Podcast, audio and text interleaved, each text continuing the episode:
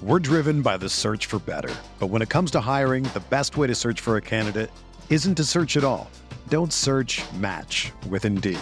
Indeed is your matching and hiring platform with over 350 million global monthly visitors, according to Indeed data, and a matching engine that helps you find quality candidates fast. Ditch the busy work. Use Indeed for scheduling, screening, and messaging so you can connect with candidates faster. Leveraging over 140 million qualifications and preferences every day, Indeed's matching engine is constantly learning from your preferences, so the more you use Indeed, the better it gets. Join more than 3.5 million businesses worldwide that use Indeed to hire great talent fast. And listeners of this show will get a $75 sponsored job credit to get your jobs more visibility at Indeed.com slash BlueWire. Just go to Indeed.com slash BlueWire right now and support our show by saying that you heard about Indeed on this podcast. That's Indeed.com slash BlueWire. Terms and conditions apply. Need to hire? You need Indeed. Getting the smile and confidence you've been dreaming about, all from the comfort of your home, isn't a total mystery with Byte Clear Aligners. Just don't be surprised if all your friends start asking, What's your secret? Begin by ordering your at home impression kit today for only $14.95.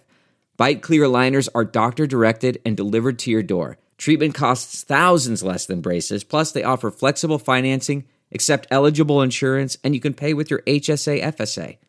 Get 80% off your impression kit when you use code WONDERY at Byte.com. That's B-Y-T-E dot com. Start your confidence journey today with Byte. This is the Sooner Sports Podcast, your all access pass to Sooner Sports. The Sooner Sports Podcast is presented by Allstate. Are you in good hands? And by Riverwind Resort. Riverwind Resort, the place to be. Oh, mama! What a play! Now, here's your host, Chris Plank. All right, so it is Tuesday, and it's time for the game plan. Voice of the Sooners, Toby Rowland. We always record this as soon as the Bob Stoops press conference wraps up. Boy, Bob, uh, Bob knows his Ohio State, doesn't he? Yeah, that's by what, name. That's what took me aback from that borrow press your conference. Ohio State notes. Ah, here Let's you go. here between us. I've pages upon pages of game notes ready for you. Good. Toby Rowland. What both stood out? schools are ready for this game because both schools have printed game notes early in the week. This isn't always the case. What uh, what stood opponent. out today from Stoops? Um, you know, I, one what you said. There's a lot of times with coaches, not just with Bob, but you'll hear them say number eight's quite a player, or we got to watch out for 53. Right. He's got the Ohio State roster memorized. Um, you know, I guess a couple of things. One, Urban Meyer's press conference and press availability was going on Monday as well. And uh, JT Barrett said that he's going to be talking to Tom Herman. I think Urban Meyer has come out and said that he's Tom Herman's helping him with the game plan. Yep. This is the Houston coach and everything, which is not surprising. I, it is a little surprising that they would be so outward about it to me. kind of keep that behind closed doors, right?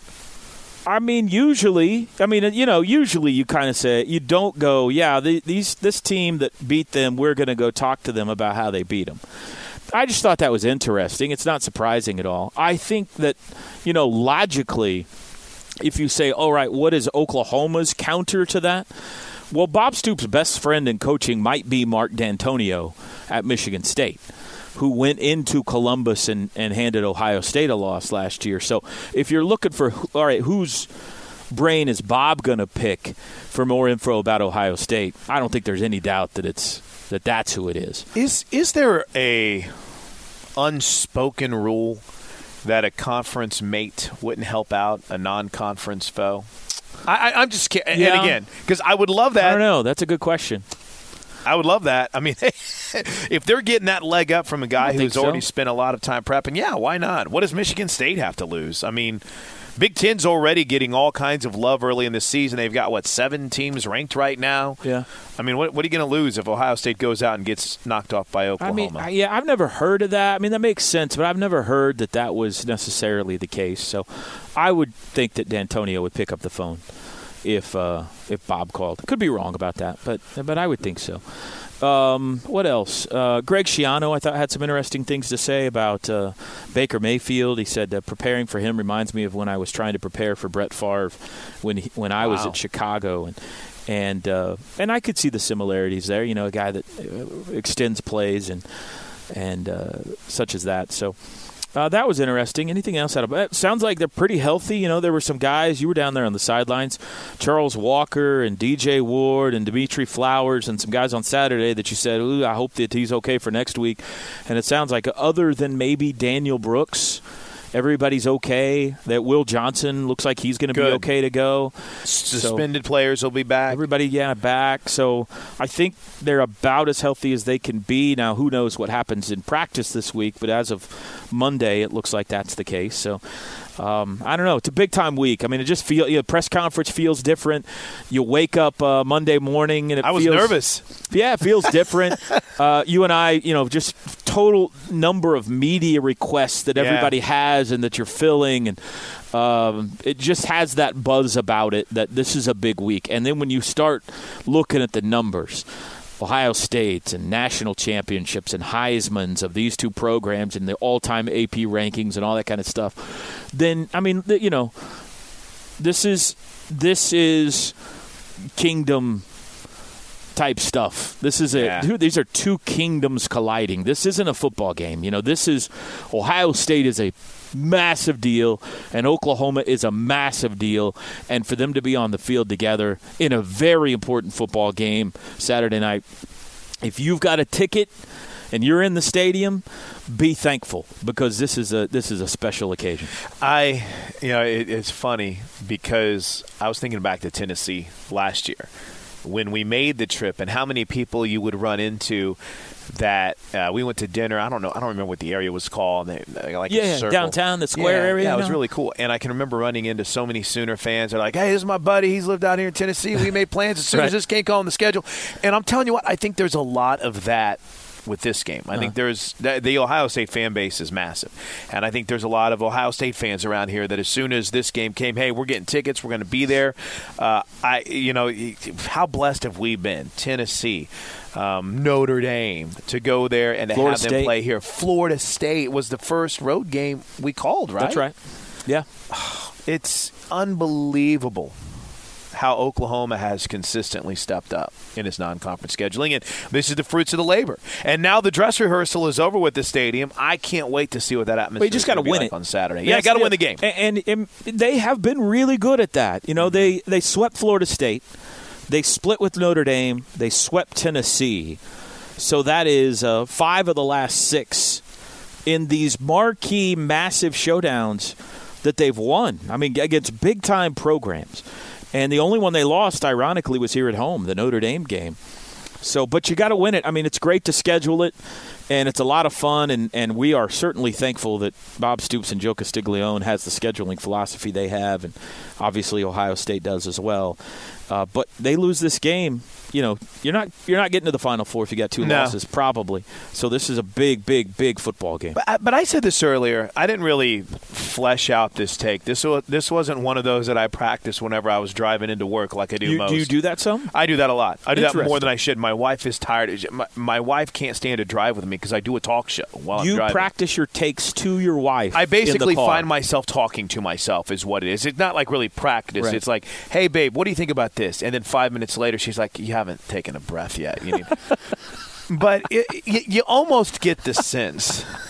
You almost get the sense that this is something that's very rare in sports to where it's not 100% true, but Toby, it's almost like you get a mulligan.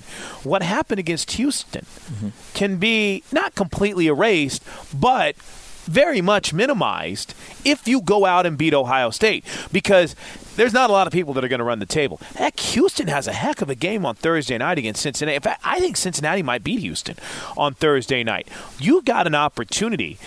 Even though the Big 12 has uh, uh, struggled with a lot of other teams outside of, say, what, what, what Texas has done so far, you got a chance to kind of erase that in a lot of ways, don't you? In, in the eyes of the, the pundits and the pollsters out there? Yeah, well, I mean, if you had lost to Houston and your next two games were run of the mill non conference games and and then you had the Big 12. You know, I think the Big 12, you know, they had a bad weekend last weekend and maybe down a little bit this year. Then if you're sitting at 11 and 1, um, you know, there's a question there. Obviously, depends on what everybody else does. But what the Ohio State game gives you is the chance for a marquee, top of the line. There is no doubt we're deserving to be in the conversation victory. If you you beat go. Ohio State, then Oklahoma is right back in the conversation. Now they still got to run the table. They still got to win the Big Twelve, all that stuff. But um, it's yeah, I mean it's it's kind of a chance to to uh, hit a mulligan or or hit the reset switch or whatever. So, but man, beating Ohio State is a mouthful. They're impressive. I mean, it, I, I It's an I- NFL factory Urban's got going on. I am very much uh, a fan of my alma mater, and I thought they might have a chance to keep it a little bit closer. And they ran the ball well on them early. But man, they Ohio State found another gear, Toby, defensively that really stood out to me in watching that game tape uh, late last night. I do think, though, you, you would ask Ted Lehman a question earlier. I'm going to see if Teddy can come on with us on our Thursday show. But you would ask Ted if there was an area where you thought Oklahoma might have an advantage. And I think they have a chance to run the football against him. There's more digging to do. But where have have you been able to think about that a little bit deeper where OU might have an advantage? Maybe I, I I don't know where they have an advantage. I, I think Baker's a better thrower than JT Barrett is, not by a lot, but I think he's a a more prolific passer. JT's better on the ground. I mean, he's got he's got better wheels than Baker does. Um, comparisons on the defensive line, I think, are pretty good. I, I think Oklahoma's defensive line is really good, really talented, really deep. So is Ohio State. The uh, one thing, at least at this point in the week, that stands out to me is that Ohio State has caused in two games nine turnovers, and seven of those are interceptions. They've got seven interceptions in two games. It's impressive. Oklahoma has none. Yep. None. They've they've caused only two turnovers, and they both were fumbles. Zero picks. If Oklahoma's going to win this game, that stat has to be flopped on Saturday. They've got to not only turn over JT Barrett or pick him off, but maybe even do what Ohio State did against Tulsa, which is a pick six. You know, kind of a momentum turning big play like that. The, uh, they're not going to win this game and be a negative in the turnover category. And you could say that about a lot of games, probably. But uh, you look at how Houston beat Oklahoma. There was a lot of different areas where they were really good, but there was the one play where it was a gut gut punch. This game belongs to us now. Play. And Oklahoma needs one of those Saturday night. Maybe it's a pick six. Maybe it's a scoop and score. Maybe it's Joe Mixon in the punt game or something like that. But if this is all offense versus defense, um, Oklahoma probably deserves to be at this point a three point underdog. They got to make one of those plays. Yeah, that's and I was trying to. I don't think I phrased it real well, but that's kind of the point I was trying to make to Obo whenever we were talking to him during the press conference today, is the importance of maybe getting a play like that early. Uh, not to say you're going to go out and do it every time the opponent has the football, but I was I was thinking about some of the big games here where Oklahoma had success. Miami, Florida State. I think you were on the sidelines That's for right. both of those. I mean, those are games. Florida State, yeah. Florida State they were. Miami was the year before, right?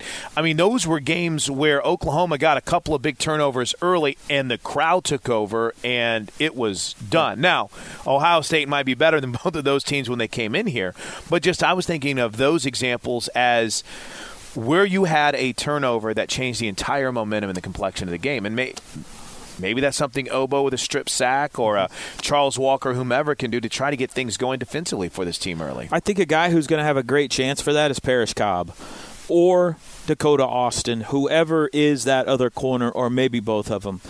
Because, I mean, it's it's pretty easy to see what Ohio State's game plan is going to be. If he's talking to Tom Herman, or if you're watching Oklahoma's game film, is that they picked on that corner, Yeah. that other corner, beside you know not Jordan Thomas, and uh, so I think that Parrish Cobb and or Dakota Austin, maybe Michiah Quick, I think it's going to be Cobb though, is in for a workload Saturday night. Now, if it's not going well, then that's bad. But he also is going to be given a lot of chances to make a big play.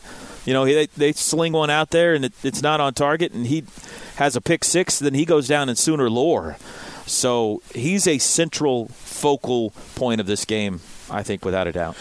Um, I, am trying to think of the best way to phrase this for one final look back on Saturday night with Louisiana Monroe. But before I do, let me remind you the game plan is brought to you by the Riverwind Resort. Riverwind Resort is the place to be, and by Allstate, a proud sponsor of Oklahoma football. It's good to be in good hands. Louisiana Monroe. Did you see the Sooners clean up some of the stuff that needed to be cleaned up? I because I yeah. feel like I I did. Yeah, absolutely. I mean, uh, running game better, Baker better. The other corner spot, you know, didn't get tested a lot, and they had a, uh, a breakdown in the second half, but for the most part, better.